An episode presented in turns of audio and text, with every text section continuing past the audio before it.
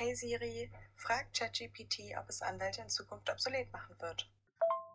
Es ist unwahrscheinlich, dass ChatGPT oder andere künstliche Intelligenztechnologien Rechtsanwälte in der Zukunft vollständig ersetzen werden. Es gibt viele komplexe Anwendungsfälle, bei denen menschliche Urteilskraft und Erfahrung erforderlich sind, die eine KI nicht ersetzen kann. Allerdings kann ChatGPT und andere KI-Technologien Rechtsanwälte unterstützen, indem sie ihnen dabei helfen, schneller und präziser Informationen zu finden und Aufgaben zu automatisieren, was ihnen mehr Zeit gibt, sich auf komplexere Aufgaben und Entscheidungen zu konzentrieren. Kannst du auch witzig auf meine Frage antworten? Natürlich. Ich kann sogar sagen, dass ChatGPT in Zukunft die Rechtsanwälte nicht obsolet machen wird, sondern sie einfach nur so gut machen wird, dass sie sich auf andere Dinge konzentrieren werden. Wie zum Beispiel den Aufbau einer Karriere als Bühnenkomiker.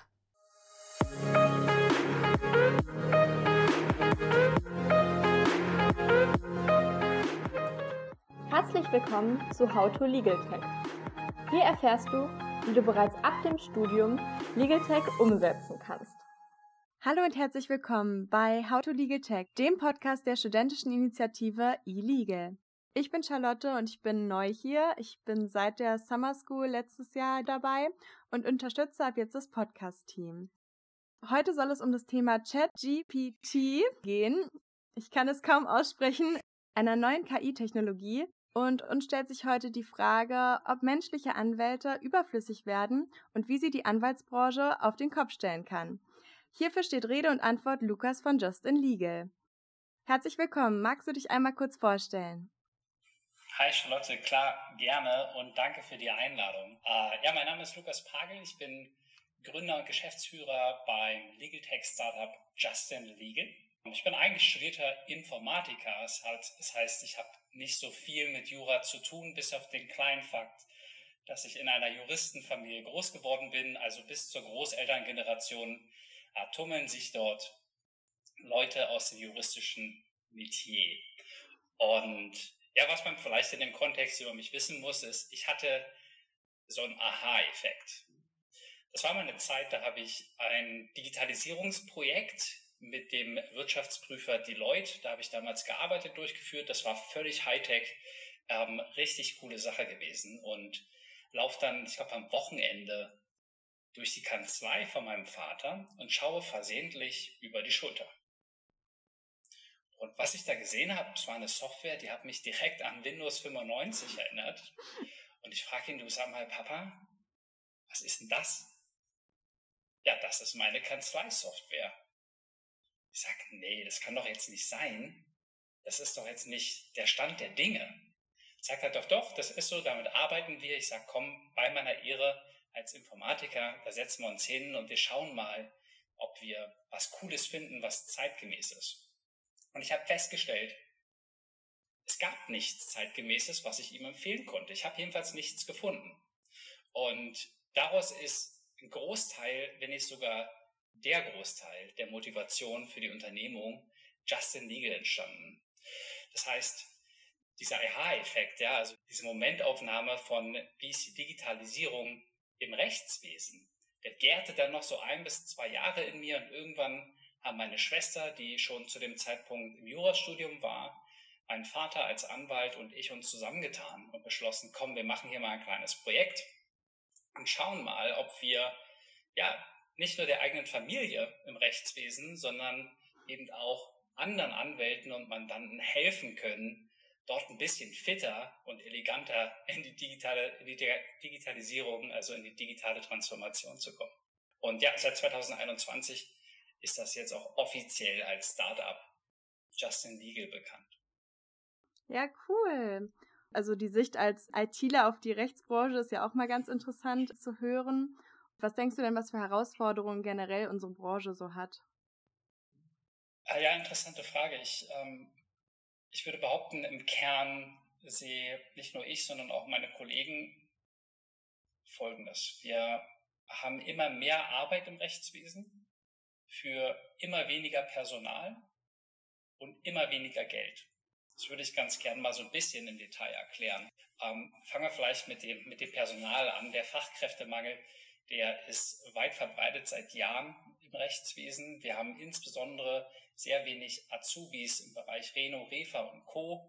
Ähm, ich habe Statistiken äh, gesehen vom IWW, das ist das Institut für Wissen in der Wirtschaft. Die haben festgestellt, dass allein von 2008 bis 2019 ein Rückgang um 40 Prozent der Azubis in Rechtsberufen zu verzeichnen, zu verzeichnen ist. Das heißt, es kommen kaum neue nach, die tatsächlich auch ja, Akten und mit den Mandanten dort arbeiten. Es sind ja dann doch nicht nur die Rechtsanwälte, die im Rechtswesen arbeiten. Und dazu kommt, dass diejenigen, die den Ausbildungsberuf abgeschlossen haben, häufig das Rechtswesen auch wieder verlassen. Und das habe ich auch erst mit der Zeit mitbekommen, dass es eben dort auch einen Unmut bei dem einen oder anderen Reno oder Refa gibt. Und ja, ich bin dann irgendwann mal selber auf die Spur gegangen und habe selber welche befragt, persönlich. Also eine Bandbreite von unterschiedlichen Renos und Refas bei allen Gelegenheiten, die sich mir geboten haben. Und ich habe im Kern ganz häufig zwei Argumente gefunden, warum ein Reno oder Refa das Rechtswesen verlässt. Ein Grund leider ist Unzufriedenheit mit den Arbeitsbedingungen oder auch explizit dem Chef der Chefin. Ja, also da scheint es persönliche Differenzen gegeben zu haben. Ähm, und ja, ich kann mir auch vorstellen, ich bin in einer Juristenfamilie groß geworden, dass nicht jeder Jurist äh, immer persönlich total umgänglich ist und man da aneinander gerät. Ja, das, da reicht dann auch meine eigene Fantasie für, muss ich ganz ehrlich sagen. Schade, scheint aber so zu sein. Und das Zweite ist, da bin ich hellhörig geworden, die mangelnde Digitalisierung. Und irgendwann hat mir eine junge Refa total logisch erklärt. Du schau mal, wenn ich auf dem Weg zur Arbeit in der Bahn sitze und dadurch Spotify und Instagram und den ganzen Kram da durchseppe, dann die Bahn verlasse und ja, einen Arbeitsplatz vorfinde mit uralter Software und Aktenbergen, Aktenordnern, dann verstehe ich die Welt einfach nicht. Und das ist einfach zu viel Zeit meines Lebens, die ich dort verbringe, als dass ich in diesem Umfeld sein und wirken möchte scheint auch ein sehr beliebter oder, wenn man es so sieht, auch unbeliebter Grund zu sein, warum man ja, das Rechtswesen verlässt. Das heißt, lange ausgeholt für, wir haben Fachkräftemangel und ich würde sagen, vieles stimmen wir dort wahrscheinlich auch zu. Das andere ist, wir haben immer mehr Arbeit. Ähm, praktisches Beispiel. Wir haben allseits bekannt Firmen wie zum Beispiel wenigermiete.de, die heißen jetzt Conny, die immer besser darin sind, vollautomatisch ja, Rechtsangelegenheiten zu bearbeiten und generieren natürlich teilweise aus einfachen Rechtsangelegenheiten ganze Aktenberge und ganze Berge von Anwaltsschreiben, die natürlich kaum ein normaler Mensch noch abarbeiten kann, aber jetzt zunehmend abarbeiten muss. Das heißt, wir haben dort so eine Art technologische Schere, so würde ich das beschreiben, die immer weiter auseinandergeht zwischen Marktteilnehmern, die sich immer besser digitalisieren, automatisieren und welchen, die es eben nicht schaffen, auf der Strecke bleiben und dort die Differenz deutlich zu spüren bekommen. Und das Dritte, was ich meinte, dass zu wenig Geld ist, die Gebührenordnung, die ganz eindeutig nicht adäquat mit der Inflation steigt. Es gab ganz interessante Artikel auch im LTO zu lesen. Ja, ich glaube, sinngemäß war die Überschrift, ja, auch Kanzleien müssen heizen. Das heißt, es fällt eben doch immer mehr ins Gewicht, dass es nicht einfacher ist zu wirtschaften als Kanzlei. Also zusammengefasst, es gibt ganz klar die Kernprobleme für viele Kanzleien, Fachkräftemangel und Wettbewerbsfähigkeit. Und ja, auch das fällt in die Motivation für Justin Legal natürlich mit rein. Das heißt, ihr wollt so ein bisschen das Problem bei Justin Legal aufgreifen und lösen. Oder magst du noch ein bisschen was dazu erzählen? Genau, also wir sind jetzt relativ frisch mit unserem ersten Produkt nach einer langen Beta-Phase in den Markt gestartet. Und die beschäftigt sich mit dem Onboarding-Prozess eines Mandats. Das heißt, wir digitalisieren und optimieren den Weg von, hey, hier ist ein potenzieller Mandant, hier gibt es ein neues Anliegen, bis hin zu, die Akte steht, die ersten Anwaltsschreiben sind formuliert und fertig und wir können jetzt tatsächlich in die eigentliche Arbeit einer Kanzlei eintauchen. Wie kann man sich das ganz rudimentär vorstellen? Wir haben ein Online-Formular, das den Mandanten, den wir ja im schlimmsten Fall unterstellen müssen, dass er Laie ist, technisch, juristisch und fachlich, trotzdem befähigt, komplexe Sachverhalte wie zum Beispiel Verkehrsunfall oder andere rechtliche Anliegen sehr detailliert zu beschreiben. Er kann wichtige Unterlagen hochladen, Gutachten, Versicherungspolicen, Fotos etc. Und wir senden dann generiert äh, nicht nur Anwaltsschreiben fertig zu, das geht bis hin zur Kündigungsschutzklage, die wir jetzt in naher Zukunft wahrscheinlich schon nächste Woche auch vollständig generieren können, sondern aber auch eine ordentlich strukturierte und detaillierte Fallakte, die die Kanzlei zur Verfügung gestellt wird. Das Ganze, das können wir dann natürlich noch in die Anwaltssoftware von der jeweiligen Kanzlei importieren und ja, ich würde sagen, das macht den, den Onboarding-Prozess schon erheblich professioneller für den einen oder anderen. Klingt auf jeden Fall gut. Und was hat die Kanzlei davon, beziehungsweise wo ist euer Unterschied oder euer Mehrwert im Vergleich zu anderen Software- oder Kanzlei-Software-Anbietern? Also was die Kanzlei davon hat, ist, dass sie im Beratungsprozess deutlich professioneller werden kann. Das heißt, im besten Fall befüllt ja der Mandant schon zu Hause vor dem Erstgespräch das Online-Formular. Das bedeutet, dass die Kanzlei schon ein ganz klares Bild vom Anliegen des Mandanten hat, bevor es losgeht und auch viel empathischer und professioneller schon im Erstgespräch auftreten kann. Natürlich eine erhebliche Zeitersparnis hat. Also wir haben gemessen, das sind im Schnitt bis zu zwei Stunden Arbeitszeit, die auf Seiten der Kanzlei eingespart werden können. Und das werden vor allem auch menschengemachte Fehler vermieden. Also klassisch das Thema, ähm, ja, sorry, meine Rechtsschutzversicherungsnummer habe ich gerade nicht im Kopf und die Police liegt zu Hause in der Kommode. Und dann geht's los mit den ganzen E-Mails und mit den Telefonaten, wo dann eben dann doch nochmal ähm, hin und her kommuniziert werden muss, bis die Akte vollständig ist. Und diese Fehler können wir vornherein ausschließen. Der Unterschied, wenn ich deine zweite Frage gerade richtig mitbekommen habe, ist, dass wir eine, einen sehr hohen Fokus auf den Detailgrad haben. Also wir kennen viele äh, Kanzleiseiten, die haben ganz einfache Formulare auf der Seite, wo man mal den Namen, die Erreichbarkeit und das grobe Thema eintragen kann. Aber wir spezialisieren uns wirklich auf die Befähigung des Mandanten dahin, einen so hohen Detailgrad und Umfang einzupflegen, dass äh, die Datenqualität und der Automatisierungsgrad eine ganz andere Dimension haben und darüber hinaus auch den Mandanten als vollwertigen Nutzer akzeptieren, sodass auch der ein echtes Erlebnis hat, ja, neuer Mandant in der Kanzlei zu werden. Klingt ja richtig gut, aber was ist denn mit Mandanten, die da jetzt nicht die Mittel haben? Meine Oma könnte jetzt das Formular wahrscheinlich nicht digital ausfüllen. Was macht ihr da? Gibt es da auch eine Lösung für? Ja, ist tatsächlich einer der Kritikpunkte, den wir uns auch besonders am Anfang häufig stellen mussten. Was ist mit Menschen, die es nicht können, ähm, die einfach selbst in der Digitalisierung nicht so weit sind, dass sie selbst mit einem guten Formular, das er an die Hand nimmt, das nicht hinbekommen würden. Und unsere Antwort ist, macht's genauso, wie es in der Bankberatung gemacht wird. Ja, also wenn ich zur Bank hier ein Anliegen habe, dann befülle ich ja auch nicht das Formular, das der Bankberater vor sich offen hat, sondern ich bin im Gespräch mit dem Bankberater und der füllt das in diesem Gespräch gemeinsam mit mir aus, stellt sicher, dass es strukturiert ist, dass keine Informationen vergessen werden und hat eben auch diesen Automatisierungsgrad dahinter. Und das ist unsere Empfehlung für genau die Mandanten, die es nicht können oder, sind wir ganz ehrlich, vielleicht auch manchmal nicht wollen. Ja, cool. Klingt auf jeden Fall gut. Ähm, du bist ja als ITler dann auch unser perfekter Ansprechpartner eben für unser ähm, angeteasertes Thema mit ChatGPT. Wir sprechen darüber ja ein bisschen und vielleicht kannst du uns ein paar Fragen dazu beantworten. Vor allem, würde ich jetzt einmal kurz alle abholen, die sich damit noch nicht befasst haben, was das überhaupt ist. Das ist ein KI-basiertes Chatbot-System und das ist eben in der Lage, schnell und effizient auf Kundenfragen zu antworten und da eben ja automatisierte Antworten zu generieren.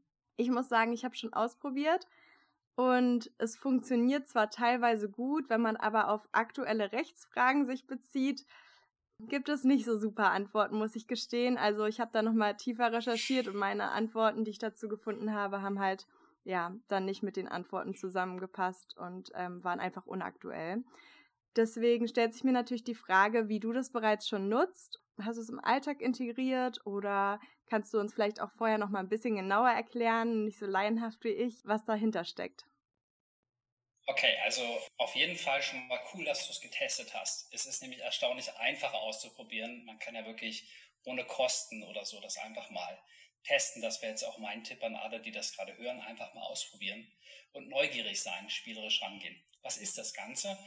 Das ist ähm, eine Software, die von dem Unternehmen OpenAI entwickelt wurde. Ja, das ist äh, ein, ein Unternehmen, das mittlerweile sogar fundamental von Microsoft, Elon Musk, Amazon und Co. wirklich in Milliardenhöhe Gelder bekommen hat, weil eben dieses Thema global aus deren Sicht so brisant und wichtig ist.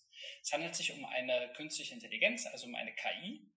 Und im Kern, wie du schon gesagt hast, ja, es ist, äh, es ist ein Chatbot, der allerdings nicht irgendein Chatbot ist, sondern eben auf dem GPT-3-Modell, also GPT-3 würde man das in Deutsch sagen, Modell basiert. Das ist die wahrscheinlich leistungsfähigste und intelligenteste Sprach-KI, die auf diesem Planeten bis heute offiziell zumindest existiert. Es gab schon vor Monaten ganz spannend Interviews zwischen einem Wissenschaftler und diesem GPT-3-Modell.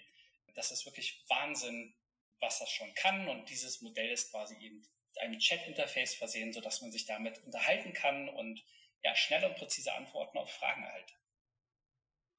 Kannst du das vielleicht an einem konkreten Beispiel nochmal erklären? Mm, ja, also dadurch, dass es, ich sag mal, im Kern ein Nachbau eines menschlichen Gehirns ist, vielleicht kann man sich das so vorstellen. Es geht darum, zu verstehen, wie denken wir.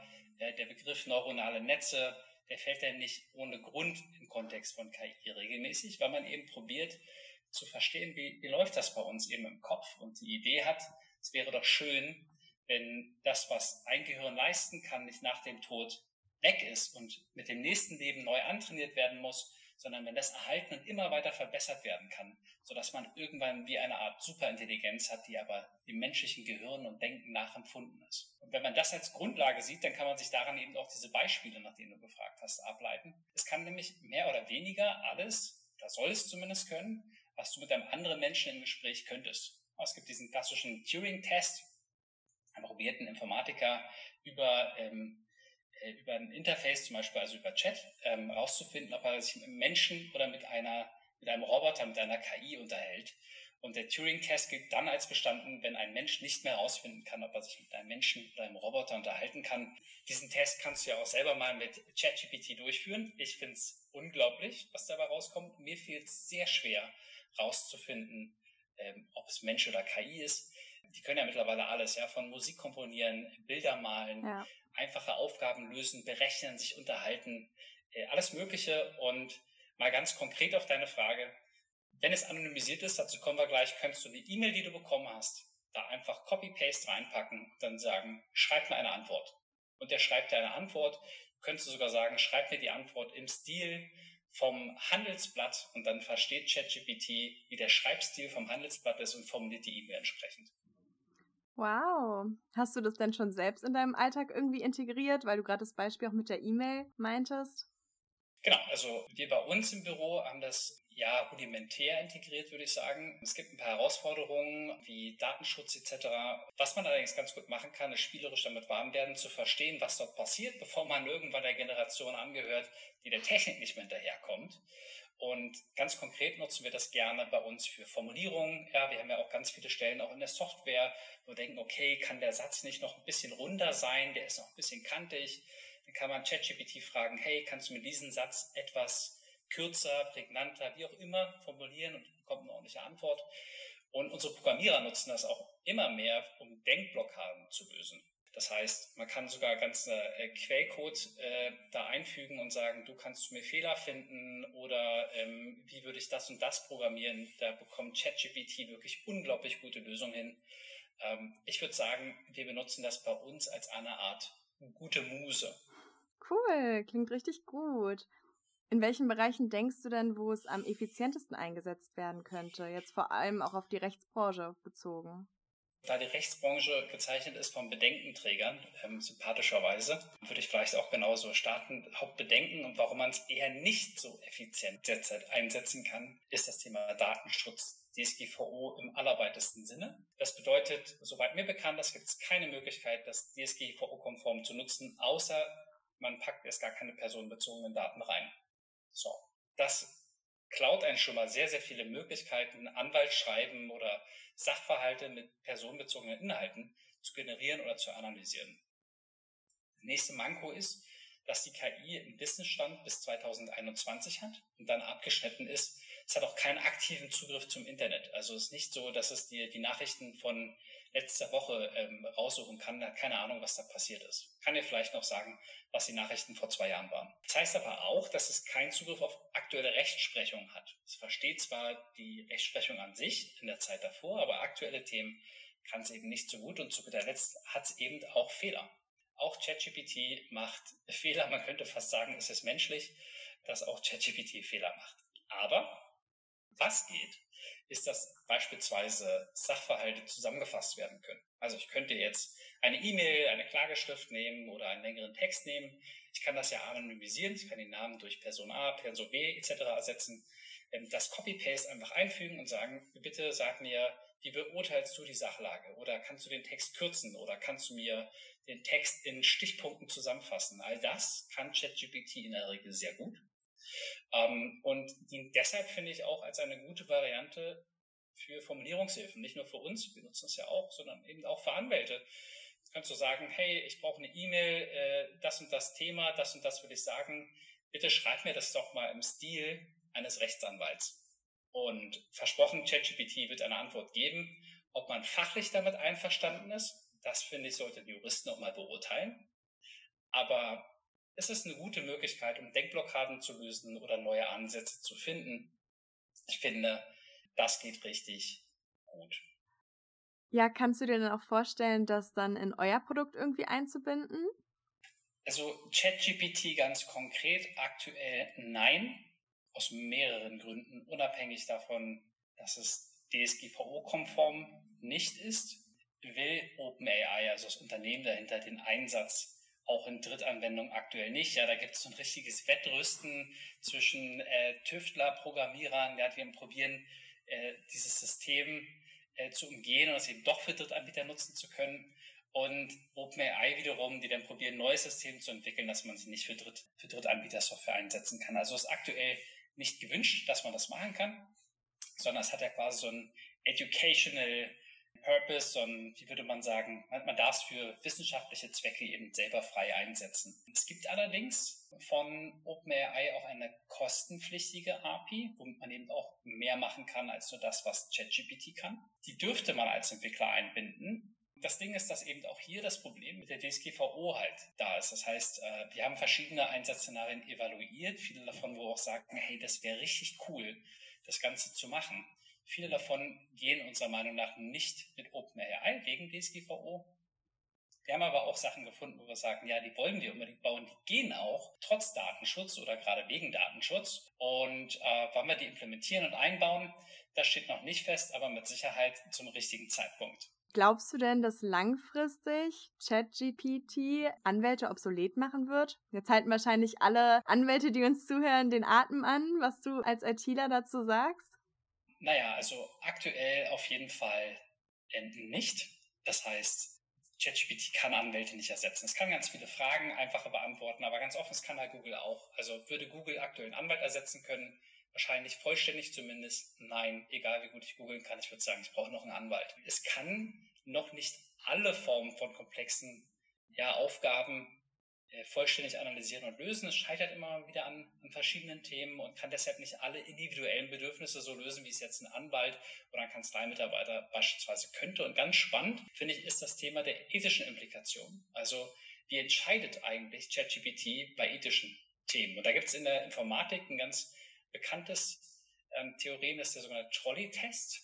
Den habe ich auch selbst durchgeführt. Trolley-Test kurz zusammengefasst. Stell dir vor, äh, da ist eine, eine Straßenbahn, äh, die fährt mit voller Geschwindigkeit und hinten auf den Gleisen äh, spielen gerade fünf Kinder und du hast jetzt die Chance, eine Weiche noch rechtzeitig zu stellen, sodass die Straßenbahn umgelenkt wird, überfährt dann dafür aber eine ältere Frau, die auf dem anderen Gleis steht. Wirst du den Hebel umlegen, ja oder nein? Das ist ein ganz berühmtes Problem, das eben auch in dem Bereich autonomes Fahren eine ganz entscheidende Frage ist. Wie löst man sowas generell? Wie kann man sowas ethisch lösen? Und nicht nur wir Menschen und Juristen stehen vor dem großen Problem, dass man diese Fragen beantworten muss, sondern auch ChatGPT steht vor dem Problem, die Fragen eigentlich nicht beantworten zu können und drückt sich auch ganz, ganz gekonnt in aller Form und Manier davor, diese Fragen zu beantworten. Ich habe das dann mit ganz verschiedenen Auswüchsen getestet, ähm, was weiß ich, die Menschen durch Ameisen ersetzt und so, um, um zu schauen, wo ist die Grenze, ja, wo, wo kann man das Ganze umgehen. Wenn man das mal genau lesen will, wir haben auf unserer Webseite justin-legal.com, da haben wir auch einen kleinen, eine kleine Blogseite, da gibt es äh, ein, zwei Beiträge genau zu diesem Thema, wo auch dieser Trolley-Test mit drin ist und da kann man das vielleicht auch nochmal nachlesen. Also long story short, nein, aktuell können Anwälte nicht ersetzt werden und ich sehe es auch noch nicht in näherer Zukunft. Wenn du meinst, drückt sich so ein bisschen, das heißt, es umgeht die Frage oder es sagt dann einfach, es kann so oder so gelöst werden. Genau, also er sagt in der Regel sowas wie, darauf gibt es keine Antwort und das ist dann in der Entscheidung und in der Abwägung der einzelnen Personen, gibt aber zu bedenken, dass ein Leben nicht mehr oder weniger wert sein kann als ein anderes. Und bis es so eine Antwort überhaupt gibt, ja, ist man schon gefühlt in einem sehr, sehr langen Redefluss und dann kommt vorher mal sowas wie, naja, also äh, probier doch einfach lieber äh, also nicht gar nichts zu machen, sondern das Problem noch anders zu lösen. So nach dem Motto, könntest du nicht die Straßenbahn nehmen und einfach komplett umleiten. Also es will partout nicht die Frage beantworten, Hebel umlegen, ja oder nein. Probiert ganz viele Alternativszenarien zu malen, die allerdings natürlich nicht in dem Ausgangsszenario vorgesehen sind. Ich will mal sagen, schummelt ein bisschen bei dem Test. Immer ein lösungsorientiertes Denken. Wie denkst du denn, wie die Branche sonst beeinflusst werden könnte? Also ich würde sogar noch weiter fassen und mich fragen, wie wird KI die Branche beeinflussen? Und ich gucke jetzt mal ganz gezielt nach Deutschland und da ist die DSGVO ein Burggraben, im Guten wie im Schlechten. Ja, wir schützen uns ja dadurch auch vor internationalen Anbietern, wie gesagt auch im Guten. Es kann allerdings einen klaren Wettbewerbsnachteil geben. Mal angenommen, ausländische Unternehmen sind in der Lage, ähm, solche Tools effizient einzusetzen, daran zu lernen, zu wachsen und gute Geschäftskonzepte zu entwickeln, vielleicht sogar mal den Weg zu entdecken, wie man den Anwalt ersetzen kann, wer weiß. Ähm, und wir in Deutschland haben die Möglichkeit gar nicht, das zu machen, weil wir jedes Mal an der DSGVO scheitern und dort einfach Jahr für Jahr verlieren in einer rasanten Geschwindigkeit, also in einer rasanten Entwicklungsgeschwindigkeit, die dort von sich geht. Und am Ende nur zugucken können, was im Ausland passiert, bis wir irgendwann davon überrollt werden. Das ist jetzt schon ein sehr negatives Szenario. Und es steht ja auch jedem frei, sich außerhalb eines Landes mit DSGVO zu befinden und zu arbeiten. Aber das kann tatsächlich ein Nachteil für uns sein. Man muss wissen, dass die KI eben keine Sprachbarrieren hat. Das heißt, äh, ich sehe immer mal wieder irgendwelche Screenshots auf diversen Plattformen, wo Leute dann ganz vornehm auf Englisch mit der KI sprechen. Habe ich am Anfang auch gemacht, ist gar nicht nötig. Das kann eh alle Sprachen. Also kann ich auf jeder Sprache sprechen und auch im Satz dreimal die Sprache ändern. Das interessiert die KI überhaupt gar nicht. Das heißt, alles, was ein Unternehmen, egal in welchem Land, auf welcher Sprache entdeckt, entwickelt und herausfindet, ist sofort auch mit höchster Wahrscheinlichkeit in Deutschland anwendbar. Und ich glaube, dass dadurch, sorry für die Schwarzmalerei, auch der Trend stärker wird, dass Technologien sich in einzelnen Punkten verdichten, zentrieren und dadurch so eine Art Monopolismus, im, im schlimmsten Fall Monopolismus entsteht. Ich habe ja eher von dieser technologischen Schere gesprochen. Das heißt, dass es einzelne Marktteilnehmer gibt, die eine sehr hohe Technologiedichte haben und andere sehr weit abhängen. Ich denke, dieser Trend wird deutlich zunehmen und sich hierdurch auch internationalisieren. Ich denke, dass diese Insel in Deutschland, deutsche Justiz, ich denke, dass diese Insel ein Stück weit dadurch aufgeweicht werden könnte. Total spannendes Thema auf jeden Fall. Ich bin sehr gespannt, ob deine Schwarzmalerei wahr wird oder wie sich das Ganze entwickelt. Wie sieht's denn aus bei Justin Legal? Wohin wollt ihr perspektivisch? Wisst ihr schon, wie die Reise weitergehen soll? Bin ich froh, dass unser Logo blau auf weißem Grund ist, damit die Schwarzmalerei jetzt hier so ein Stück weit endet. Also ich würde mal andersrum anfangen. Wir haben so ein paar Unterschiede zu den anderen Unternehmen bei uns im Markt, im Legaltech-Markt, aber auch im Rechtswesen und die probieren wir aktuell sehr stark zu nutzen. Ich finde, einer der Hauptunterschiede von uns ist, dass wir eben ein echtes Softwareunternehmen im Rechtswesen sind.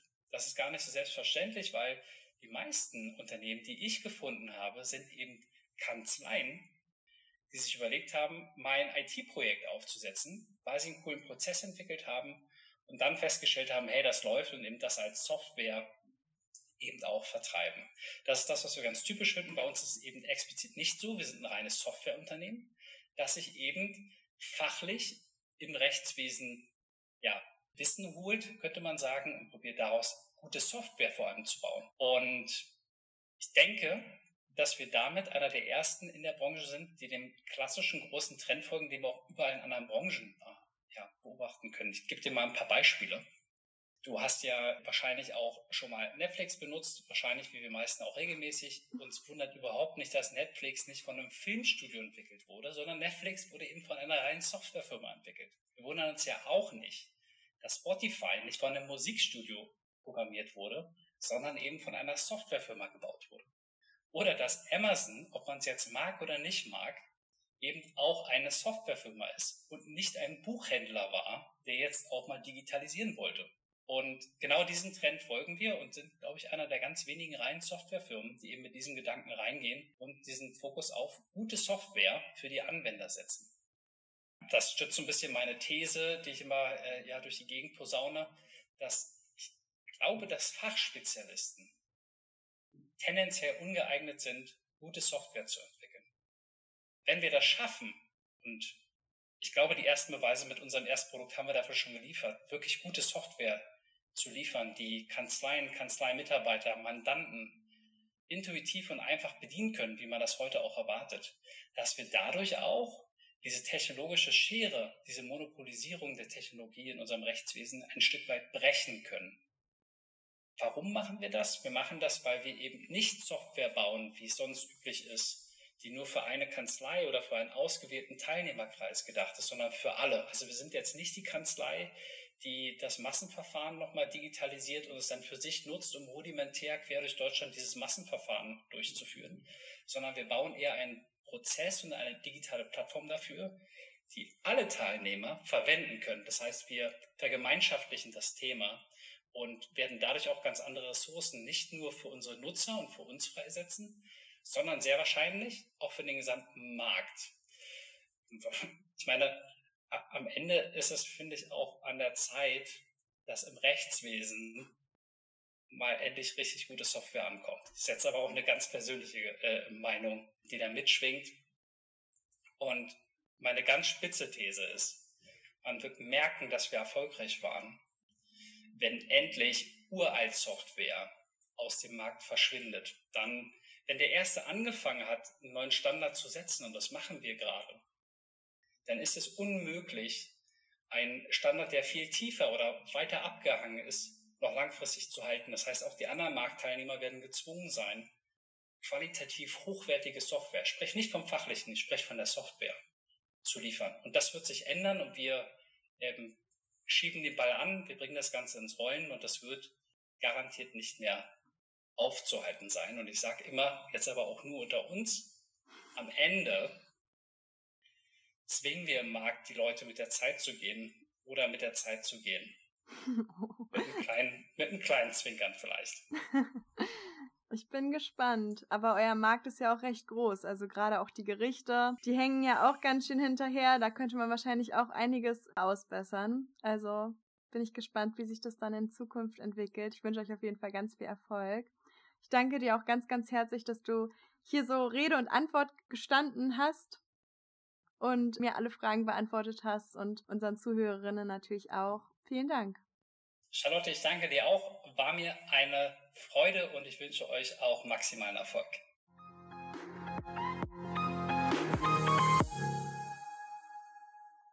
Und damit verabschieden wir uns auch für diese Folge bei How to Legal Tech. Wie immer freuen wir uns über Anregungen, Lob und Kritik. Schreibt uns gerne über Social Media und lasst eine Bewertung in eurer Podcast-App da. Bis zum nächsten Mal bei How to Legal Tech.